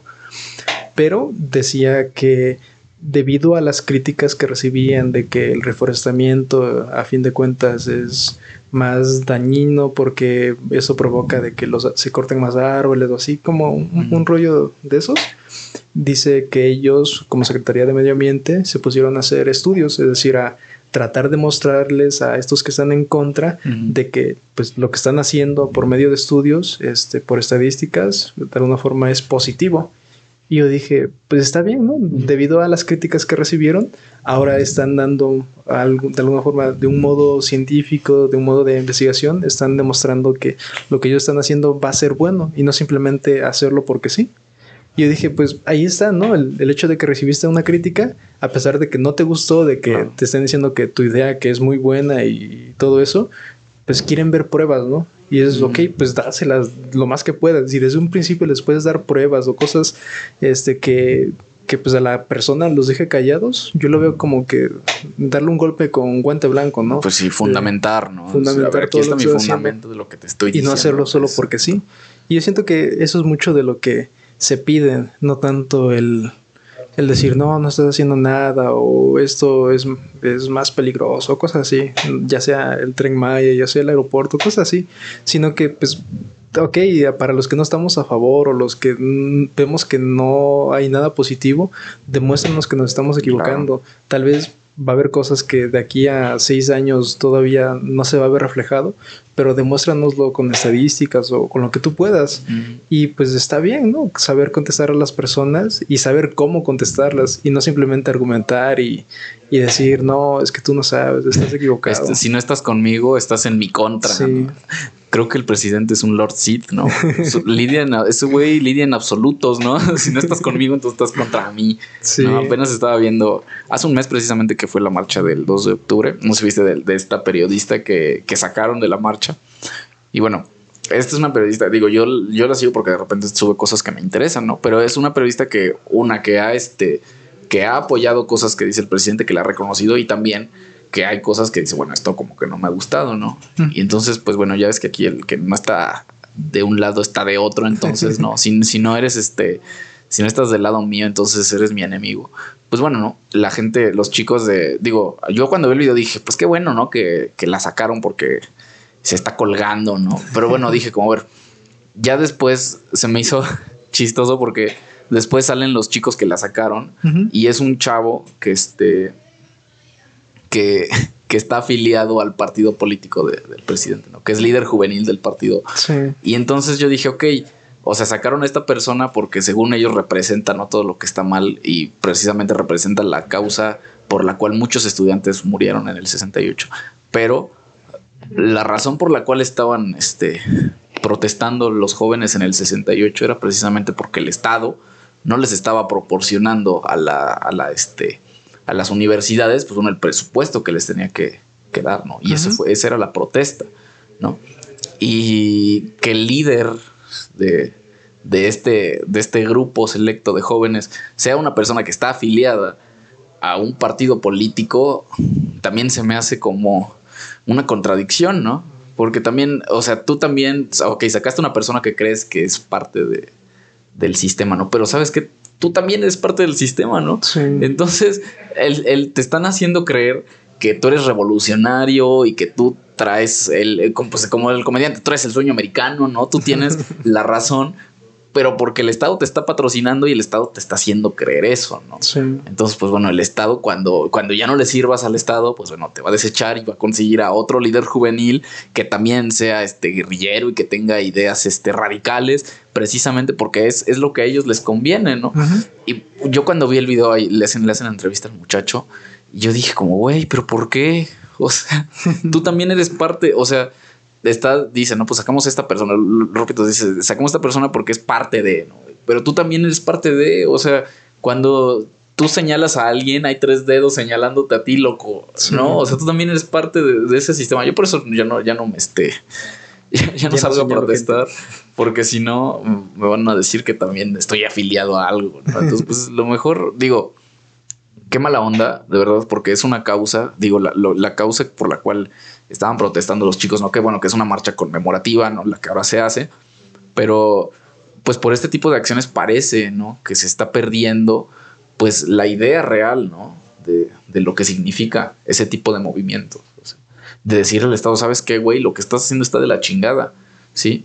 Y yo no, o sea, no soy parte de ni de tu partido político ni de ninguno, güey. Yo quiero que destines el recurso, lo destines de manera correcta, güey, ¿no? Sí. Que nos des lo que nos corresponde, ¿no? Entonces, cuando tú formas parte de, de un partido político y vas y te metes a ese tipo de marchas, estás yendo en, en contra de todo lo que representa como tal ese Sí. movimiento, ¿no? Y que de hecho, bueno, alguien creo que me lo explicaba, que esa parte de los recursos que van a las universidades autónomas, que en sí pues no lo proporciona como tal el gobierno, ¿no? Sino es como creo que el, el fondo internacional o un, un banco internacional es el que proporciona pues de alguna forma Ujú. estos recursos y lo único que hace el Estado es pues redirigirlo, es decir, simplemente Mediarlo, mediarlo, ok, yo te doy lo que te corresponde y, y ya nada más, pero pues son esas partes a veces como lo que pasó, ¿no? Aquí, que hace algunos años, que como el gobernador no se llevaba bien con el director de la, de la No, universidad, sí. este, no nos daban recursos. Es que ve, o sea, y, y tú crees que, que sufrió el rector por eso, güey, a quienes pasa a chingar es a los alumnos. Sí. a las instituciones educativas, ¿no? Que se- se supone que debe ser prioridad, ¿no? Debe ser de las cosas más importantes que, de- que, que debe tener en cuenta el gobierno a la hora de tomar decisiones, ¿no? Pero bueno, ya mejor no me quejo porque este puedo darme tres horas quejándome de del gobierno. Y sabes Sí. que hay cosas, hacen cosas buenas, o sea, hay cosas que se hacen que son buenas, ¿no? Y está bien. Pero loco, yo ya estoy harto de pagar 25 pesos de gasolina, ¿no? 21 pesos de gasolina, güey. ¿Cuándo están los 15, los 7 pesos de litro de gasolina que me prometieron, güey? o sea, es lo que a mí me interesa. ¿no? A, a mí no me interesa saber si ya, este, si ya firmaron tal tratado, si ya se hizo tal mamada, güey. ¿cuándo empiezo yo a ver los cambios? No, está bien, güey, está bien. Porque, Deja- ¿sabes qué? Deja que compren otra refinería, Otra en. Estados Unidos. y Porque, ya a ver, eso. Mira, te dicen que la cuarta transformación, y loco, la verdad, la cuarta transformación, a mí me gusta ese término, güey. O sea, es un término que es muy fácil de vender. ¿Sí? O sea, si me dicen cuarta transformación, yo digo, va, yo le entro, güey. No, no sé qué sea, pero como producto está bien vergas. Las siglas 4T. Güey, pues está bien vergas, ¿no? Como Te está- marketing está muy bueno. ah, Güey, es lo que yo te digo. Yo no dudo que el presidente del- haya gente que lo asesore, que le sabe ese pedo, o gente Sí. que, que mueve ahí el sa- sabe qué onda, güey, porque nos están vendiendo algo bien chingón, ¿no? Pero pues ya, güey, ya te lo compré, ¿a qué hora me das? Me das mi servicio, ¿no? Sí, a mí de alguna forma, pues ni, ni a favor ni en contra de él, pero algo que me hizo así como poner atención más a las cosas fue cuando un, un streamer este, decía que él luego junta mucha gente y pone en Twitter, pone un hashtag y se vuelve trending topic y lo hacen como que en, en minutos, pues lo, lo hace viral. Y él se daba cuenta de que cada vez que él hacía eso, aparecían de estos bots del presidente y punto un trending topic que de un juego en sí, nada más de un videojuego, ya se metían los, este, los bots Ah. y empezar a, a- discutir No, contigo sin siquiera saber de, No, en, en- en dónde estabas puesto. Y cositas así son las que a mí se me hizo decir así como tratar de, de cuestionarme pues esa, esa parte y no, bueno, si antes eh, lo veía y lo ignoraba, al menos ahora poner atención un poco a esos detalles, porque si dices, esta persona que está hablando simplemente de un videojuego o de algo totalmente X y que se meta en estos bots, quiere decir ¿Y que... dónde estabas en el 2006? Quiere, quiere decir que están como que, a, fin de cuentas, ya sea que el presidente lo sepa o, o no, pero pues no está bien, ¿no? Que te metas así con todo el mundo simplemente porque no está a No. favor y porque quieres que todo el mundo te, te aplauda, pues, todo lo que tú hagas. Pues sí, y ese tipo de cosas, o sea, te triguea. Es lo mismo, güey. A mí los videos que me manda Facebook, pues, sabe, sabe que me emputan, güey. O sea, yo estoy seguro que no me los manda porque los vea. Me los manda porque sabe que me emperran, güey. O sea, porque nunca reacciono ni a los videos. No, o sea, nunca reacciono a los videos, güey. Nada más, esta madre está leyendo cuánto tiempo le estoy viendo para saber cuándo me va a mandar el próximo, ¿no? Y sabe que no me los debe mandar seguiditos. ¿no? Entonces me los manda un día, me manda uno, otro día me manda otro. Entonces, hijo de su puta madre. Y ojo, esto es con cualquier político. O sea, yo, cualquier puto perro político, siempre voy a estar en contra de. Y siempre que pueda, voy a apuntar las cosas que veo que está haciendo mal o que a mí no me convienen. Entonces, pues bueno, de eso se trata la. siempre, siempre acabamos hablando mal de la política, ¿no? Sí. Pero el cómic de Watchmen toca temas muy relevantes a la actualidad. Es lo que te estaba diciendo el otro día que te dije que lo leyéramos. O sea, lo lees y te das cuenta que son cosas que siguen vigentes hoy. Sí. O sea, no sé si es porque existe gente que, que tiene visión de lo que va a pasar del mundo o es que los humanos nunca cambiamos.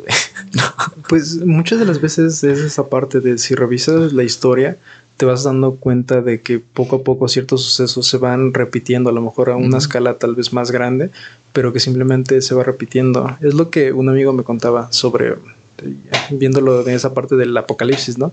Que le decía, pues muchas de las veces hay gente que lo interpreta no como como un principio y un fin, sino como algo más cíclico que se va repitiendo Mm, cada. Cada tantos siglos o cada tantas generaciones, eh, ya sean de estas ah, enfermedades, pandemias, guerras o de que ya se hable del fin del mundo, ¿no? Que es como que constante cada vez más y cada vez más. Pues sí, o sea, al final este, todo se repite. O sea, así como en Dark, cuando y se va a pasar otra vez. Pues bueno, otra vez va a haber conflicto. Va a haber conflicto internacional otra vez. Sí. y ya sabes qué esperar, ¿no? Pero bueno, yo no pierdo la esperanza. Yo creo que, que la próxima, decía Einstein. A mi abuelo le gustaba mucho leer este, cosas de Einstein. Y alguna vez me prestó un libro y había uno que decía, o sea, no sé cómo va a ser la tercera guerra mundial, pero sé que la cuarta guerra mundial va a ser con palos y con piedras. dice. o sea, sí, o sea, yo creo que la, la, la tercera guerra mundial, quién sabe cómo sea, ¿no? Pero la cuarta me cae que vamos a acabar bien de la verga y vamos a tener que regresar. ¿no? Si es necesario que regresemos. Uf, es como, ¿has visto la película de El planeta de los simios? La primera, primera, primera. La viejísima. La ¿no? viejísima, la de los 60 Güey, no mames. Chulada, güey, la tienes que ver. Ese tipo de cosas. O sea que. es que no te lo puedo contar al final porque si no te, te voy a arruinar la película. No, pues sí me lo sé. No lo he visto, pero bueno, sí me lo que, sé. que llega, que va caminando en la playa y que ve la estatua de la libertad, ¿no? Y Sí. dice, no. y al principio, precisamente de la película, sale este, el actor se llama Charlton Heston y dice eso, ¿no? Que está, según está en su nave espacial y dice, o sea, en- mientras estoy grabando mi voz en este momento, o sea, ya pasaron quién sabe cuántos miles de años en la Tierra. Sí. ¿no? Y entonces si me pregunto si, si después de todo el tiempo que ha pasado sigue habiendo guerras, ¿no? Si las personas siguen, siguen teniendo conflictos, ¿no? Si este pedo es este único del ser humano, ¿no? El, el ser una raza tan conflictiva. Dice, no lo sé, la verdad. Y ya pasa toda la película y se mete en desvergue, ¿no? Y al final se da cuenta de que quienes acabaron con los humanos fueron los mismos humanos. ¿no? y precisamente la raza de los humanos ahí ya son como, como animales salvajes, ¿no? Y lo ves. y, o sea, es una gran película. eh. Sí. Tiene, o sea, muy de su época, pero, o sea, tiene ese plot twist que dices, oh, no mames, sí se mamaron. güey". Sí, pues eh, volviendo a lo de Watchmen y sus personajes, cada yo siento que Comedian es de los más complejos a pesar Claro. de que no no tiene tanta ¿cómo decirlo? No, y a pesar No de que, está, de que está no- muerto para el momento cuando estás leyéndolo. Ajá. Sí, marca mucho el, el cómo lo ve. Yo, al- al- a pesar de que ya lo leí, aún sigo pensando que el comediante tiene muchas cosas como que por descifrar, cosas que le puede sacar. Y a pesar de, no sé, igual el Doctor Manhattan, que te dice este que pues el comedian ya lo veía, ¿no? Y te dice como doctor, creo que te estás volviendo este insensible, ¿no? A todo lo que está pasando. Claro. Cuando mata a esta mujer A la que- embarazada, a la embarazada.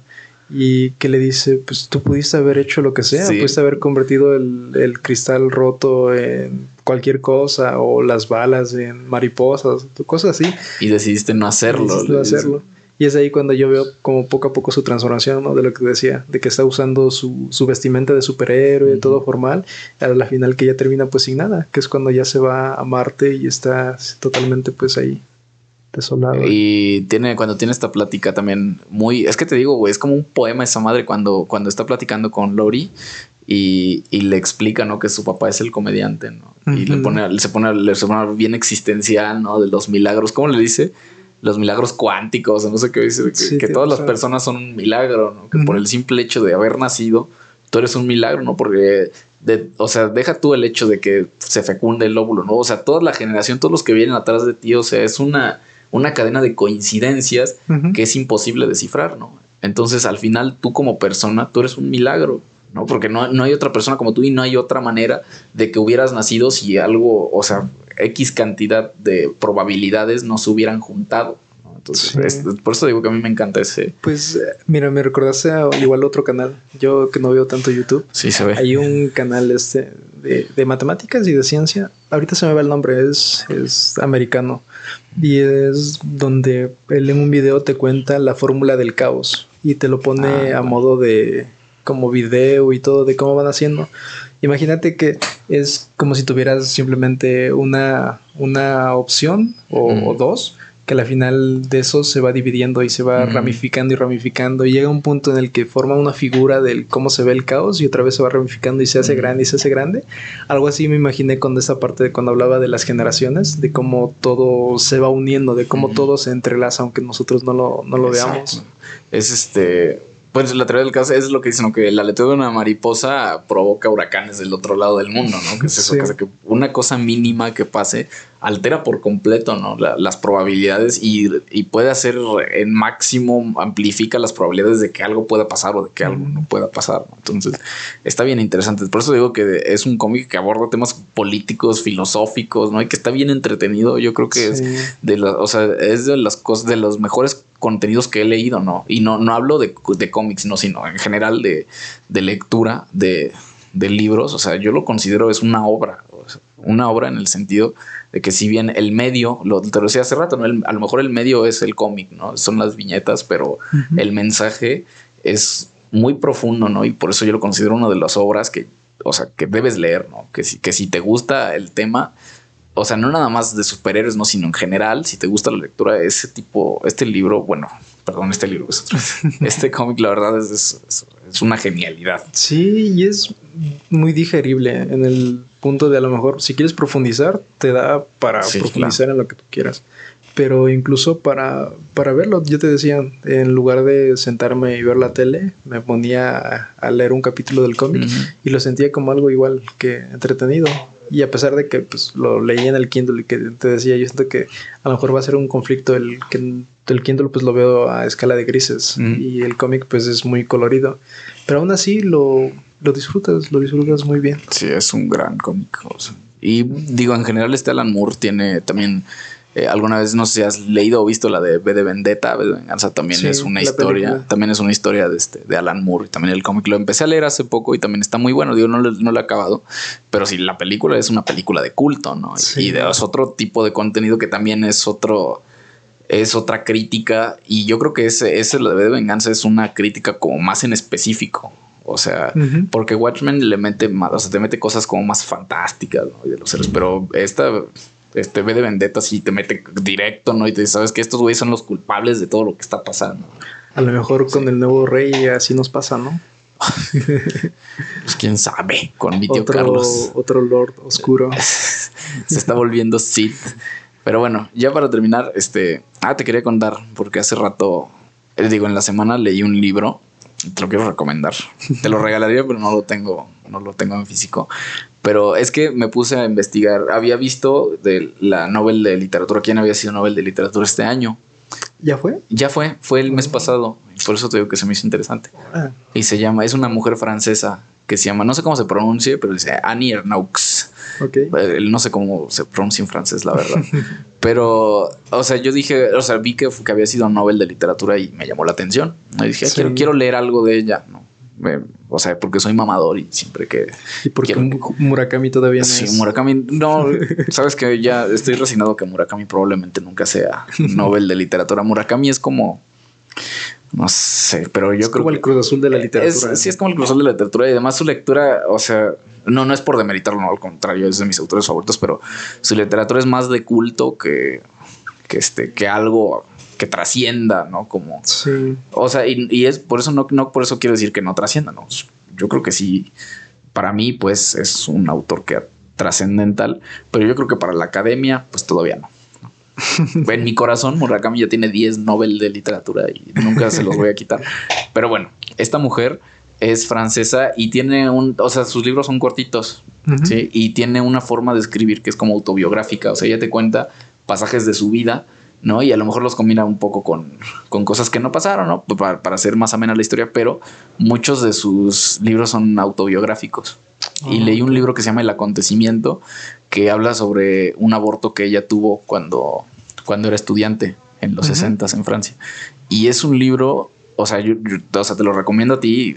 Si alguna vez alguien escucha esto, no mames, léelo, güey. O sea, de verdad tiene, o sea, te hace sentir pues que te está pasando a ti, ¿no?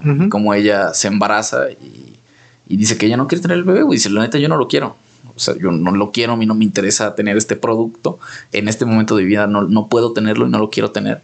Y te cuenta la travesía que ella, por la que pasa para poder conseguir el aborto y cómo la gente, o sea, cómo la sociedad la juzga, ¿no? Por, por haber tomado esa decisión, ¿no? Y como gente que, que este, que es ultra de derecha, ¿no? Y súper cristiana, ¿no? Y súper gente de valores, pues bueno, eh, forman parte del problema, ¿no? Y como por un lado les da morbo saber que, que va a abortar, ¿no? Por otro lado la condenan. Entonces es un libro, o sea, yo te lo digo porque si quieres comprender, yo como hombre, o sea, no, no, no puedo tener una opinión sobre el aborto. Yo creo que yo no puedo, pues el día que, que, pueda yo, tener... Exactamente, el día que me pueda yo embarazar, yo creo que ese día voy a poder yo tener una opinión sobre el aborto.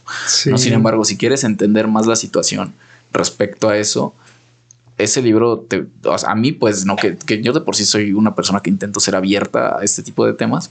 Eh, cuando leí el libro, más, ¿no? Quedé maravillado y la verdad creo que si, si puedes leerlo, es un libro como de 50 páginas, menos de 50 páginas. Yo lo leí en la tarde del otro día. Pues mira, este, no encuentro la película, pero justo me hiciste recordar a, una película que habla pues más o menos de eso, desde una chica americana, creo a lo mejor tiene 17 años, que se embaraza y pues es su travesía de alguna forma para ir a un estado de la redundancia de Estados Unidos en donde te puedan permitir este abortar y todo lo que ella ella tiene que pasar como que las miradas los comentarios como que todo eso y está muy buena es creo que una película de de igual de culto. Nada más no me acuerdo si es la misma actriz que sale, no sé si he visto la película de Lady Bird. Lady Bird, no. Bueno, pero es una mm, a lo mejor es del 2017 o 2015. Igual creo que nominada al, al Oscar. Después igual la busco y podemos hacer una plática también de tanto el libro como la película, porque pues está, no, sí, y digo, te lo digo porque yo este hace algún tiempo estaba pensando, estaba leyendo precisamente cuando quería como informarme de acerca un poco más del tema, ¿no? Porque digo, si bien no, no es que me pueda yo hacer una opinión, a lo mejor sí, pero una opinión personal, ¿no? Respecto al tema. Yo no puedo evitar, eh, eh, opinar, ¿no? Acerca de, del, tema del aborto, ¿no? Principalmente porque dice un güey, o sea, ¿qué, te parecería si a los hombres, o sea, la neta está bien de la verga, ¿no? Que existan muchos embarazos. ¿Qué, qué te parece si a los hombres, eh, a los 18 años, a todos, nos hacen obligatorio el, este, someternos a la vasectomía, al procedimiento reversible, ¿no? Que de hecho me acaban de mandar una publicación de que... ah, que vasectomías, ¿no? Por el aniversario. Pues vas, o sea, o sea, el procedimiento reversible, ¿no? Que, que, te amarran el ligamento y que no, o sea, no, no, o sea, eh, tiene semilla, ya no tiene semilla, perdón, pero todavía pica, ¿no? O sea que. Y dice, o sea, ¿qué te parece que todos los hombres fuera obligatorio que como hombre, bueno, te fueras a hacer el, ese, te sometieras, ¿no? A ese procedimiento. Y dice un güey, pues no mames, estaría de la verga, ¿no? Pues como, ¿por qué tú vas a decidir que si me la quiero, qué tal que yo no me quiero hacer la vasectomía? Y dice, bueno, güey, es exactamente lo mismo, ¿no? Con el aborto. No, no podemos, este, yo creo, pues que como hombres no podemos nosotros decidir acerca de ese tema, ¿no? Si, si se tuviera que, y qué bueno que ya la decisión, digo, al final, pues sí, muchos hombres están involucrados, ¿no? En la toma de decisión, pero qué bueno que ya existe la apertura, ¿no? Para y ojo, no te estoy diciendo ser que soy pro o en contra o en absolutamente nada. Tú también eres de las familias, ¿verdad? Porque yo soy este católico panista. no, güey, o sea, yo no puedo decidir sobre el cuerpo de otra persona, ¿no? Yo tengo que ser sumamente respetuoso en, ese sentido con, pues con, con el cuerpo de, de, la persona, ¿no? Y si la persona quiere llevarse, quiere someterse a un procedimiento de aborto, pues bueno, adelante, ¿no? Y si no se quiere someter, pues bueno, no hay ningún problema. Ahora, los abortos van a seguir existiendo, sean legales o no. ¿no? Entonces la condición es ver, o sea, que este, qué nos conviene más, ¿no? Que las mujeres se sigan muriendo por llevarse a cabo abortos clandestinos o que bueno, que si se llevan a cabo, que sea bajo las mejores condiciones, ¿no? Y es, es lo que, lo que precisamente porque, por lo que me gustó, no porque postula la, la autora del libro, dice es que ya no sabemos si el aborto es ilegal porque es malo o el aborto es malo porque es ilegal, porque no se está juzgando a la ley, no se juzga a la ley como tal, se está juzgando conforme a la ley. ¿Sale? Entonces, para la gente, muchas veces el aborto es algo malo, es algo pésimo, porque la ley nos dice que es así, ¿no? Sin embargo, la ley está bien. Entonces, pues ahí está el debate que postula la, autora de este libro y por eso me gustó mucho, porque a mí, digo, de por sí ya tenía esta, esta tendencia a pensar así, pero haber leído eso me, gustó mucho más, ¿no? Y al final también es un retrato de cómo es la sociedad, porque esto que te cuento es un pasa en un país de primer mundo, pasa en Francia. O sea, imagínate que no pasa aquí en México, que somos... En un lugar en donde sabes que pues, si te embarazas o así, tal vez posiblemente tengas más oportunidades que si en Latinoamérica te, embarazas. Si, y pues si, una muchacha de 14 años se embaraza, este... Y fíjate que tuve apenas entré, tuve una plática, una conferencia con una doctora, con una ginecóloga, que nos estaba hablando de eso, ¿no? Que ahorita eh, cualquier caso que les llegue, porque ella trabaja en un hospital, cualquier caso que les llegue de, de una menor de 18 años embarazada, siempre tienen que dar aviso al Ministerio Público, ¿no? Porque siempre se tienen que hacer una investigación de ver, o sea, a ver qué está pasando, ¿no? En el supuesto de que sea una, haya sido producto de una violación, no haya sido producto de estupro, como le quieras llamar, pues bueno, siempre tiene que estar enterado el, las autoridades de lo que está pasando, ¿no? En, este, en este asunto. Y me parece algo bueno. Ojalá se, ojalá que sí sea algo que se, que se lleve a cabo, porque pues sí es muy importante, ¿no? Y llevar una buena educación sexual en general. Sí. Pero bueno. Y cerrando toda esa parte de Watchmen, me recordó a esta parte donde la mamá de Lori, esta Sally, Ah, tiene una pues una atracción hacia el comedian comediante. que te lo cierra ya hasta el final de, de todo, de todo el- este, pues, la novela gráfica. Sí, no, porque al final se supone que al principio cuentan que él, él intentó abusar de, de esta señora, de, de la mamá de, de esta mujer. Y que después ya no te cuenta, o sea, el, el cómic ya no te lo cuenta como tal. O sea, sí te dice, ¿no? Que, que su padre es el comediante, pero ya no te cuenta si. Y es que no te lo dice tal cual. Exacto. En la película sí te lo dice. Ah, bueno, sí. Pero en la novela gráfica solo es una viñeta en donde te lo dice muy pues, metafóricamente, parte del Sí. argumento del Doctor Manhattan de los millones de espermatozoides y todo eso.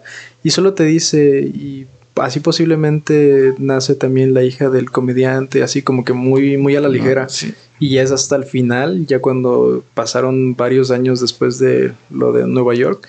Y es ahí en donde, pues tal cual, le dice, ya sé quién es mi papá. Exacto, ¿no? Y que al final, pues la mamá de, de esta mujer, pues digo, sí, al principio se, te lo dice, ¿no? Que intentó ser un abuso y que después, pues sí se sentía atraída por él, ¿no? Y que después tuvieron una hija y después las cosas no salieron como debieron entre ellos dos, pero que esta mujer recuerda esa época como con una añoranza, ¿no? Como, Sí. como, como un acontecimiento que le pasó cuando fue joven. Ya no lo recuerda como ni con odio, no, ni con amor, sino pues como, como con nostalgia, con algo que le pasó. Sí, y pues incluso el comediante se ve ya cambiado y le dice, solo fue una vez y por esa única vez ya fue tachado totalmente. Que ya después hizo más cosas, pues. Sí, pero- o sea, no, por eso es que el, com- el personaje es tan complejo, ¿no? Porque no, o sea, el güey no es un personaje bueno, sí. no es un personaje con el que te puedas, o sea, si, y si te identificas con ese personaje, vete a checar, ¿no? no te puedes identificar con él, pero pues al ser un personaje complejo, pues lo entiendes, ¿no? Sí. Entiendes sus motivaciones y entiendes. Es lo mismo como con este Rorschach, ¿no? Que al final no, tampoco es un personaje con el cual te deberías identificar, no, pero que está escrito de tal manera que lo entiendes, ¿no? Por la complejidad del mismo. ¿No? La Sí. complejidad del mismo te hace querer entenderlo, es decir, ok, o sea, este güey también le fue de la verga en la vida y comprendes por qué hace, hace lo que hace, ¿no? Pero que esté justificado, pues ya, ya no. No es como las morras que ya ves que se puso de moda esta serie del asesino, este de Jeffrey Dahmer, Ah, y sí. que ahora todos estaban enamorados de Jeffrey Dahmer y dices, no, no, no, o sea, Él es el villano. él, güey, él es el villano, no te puedes identificar con esta persona porque Sí. no, no, debe, ser- no debe ser así. es como, alguna vez leíste, el- bueno, perdón, viste la, la serie de Death Note, que Mm, el No, pero lo conozco a grandes Sí, bueno, el personaje este, el que tiene la libreta esa, al final, o sea, está escrito porque es- ese güey es el villano, ¿no? O sea, el chiste de leer, de verlo, es que no te debes identificar con él, ¿no? Porque Sí. lo que él hace no está bien. O sea, a lo mejor, precisamente por la complejidad del personaje, puedes entenderlo, ¿no? Y puede ser un personaje que te guste. Y porque lo estás viendo desde la perspectiva del villano y de alguna forma estás muy acostumbrado a verlo todo a través del protagonista, de que el héroe que siempre gana, pero cuando lo ves a través del villano y pues esa parte, ¿no? Que decíamos hace, hace tiempo, que muchas de las veces un gran villano es aquel que se desvía de su propósito, ¿no? De. Es igual que el héroe, que es tal cual la, la réplica del héroe simplemente con un fin que se desvió. Claro, es, eh, es- está bien interesante. Tenemos que hablar algún día de, de personajes así complejos. Sí. Porque, por ejemplo, ay, es que no, no has visto ni Bojack Horseman, ni Better Call Saul, ni Juego de Tronos. Mira, acabo güey. de terminar Watchmen. Dame Sí, chance. porque, bueno, por ejemplo, en, por ejemplo, Better Call Saul, que es una serie que a todos les gusta, que el personaje también es, es, es igual, un personaje complejo con el cual no deberías identificarte, ¿no? Lo ideal no es que no te identifiques con un personaje así, pero lo entiendes, ¿no? Y te agrada el personaje precisamente por la complejidad del mismo, porque dices, güey, este güey, pues sí tiene cosas chidas, ¿no? Es un personaje que, que es bueno en lo que hace, ¿no? Y te cae bien, pero las acciones que, que lleva a cabo, las cosas que hace, son cosas que deben ser este, castigadas, ¿no? Y al final precisamente de estas series me gustan porque al final te dicen, güey, ¿sabes qué? Es, no te debes identificar con esta persona, ¿sabes cuál? ¿Por qué? Porque este es su final, güey. Sí. lo que le pasa a esta persona aquí está. Cuando veas Bojack Horseman vas a entender por completo todo este pedo, güey. Quiero ver el capítulo en donde tiene esa vida feliz con su esposa e hijos. Ay, con el, debiste haber elegido esta vida. Hay que ver, te voy, a- te voy a retar para que veamos un capítulo Wow. de el, el capítulo que yo considero que es el más cabrón de eso, para que, y lo vas a poder entender porque no, no es tan Mira, y esta es la película que te decía. que rara vez, a veces, Siempre. Ese título tiene mucho sentido cuando ves la película. Muchísimo sentido. Y yo sé, creo que va a quedar bien, igual con la parte del Ah. libro. Entonces, eh, ¿qué te parece si para cuándo lo quieres poner? Ahorita agendamos cosas. Agendamos. Porque de, de hecho iba a decir. ¿No te eh, vas a comprometer? Para fin de año, para ver cómo terminamos.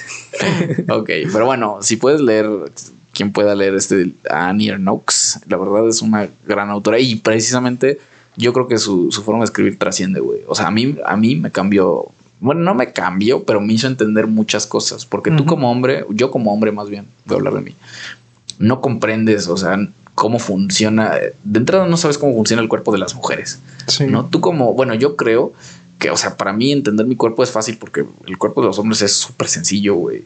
O sea, súper básico, ¿no? Sacudes tres veces esa madre y ya, ¿no? O sea, no, no tiene gran ciencia, pero, por ejemplo, en este libro, pues te detalla, ¿no? De, muy detallado como, pues todo el proceso, no nada más este personal, no emocional, sino el proceso físico que conlleva este, Sí. pues, someterse a un procedimiento, un proceso de aborto y de forma clandestina.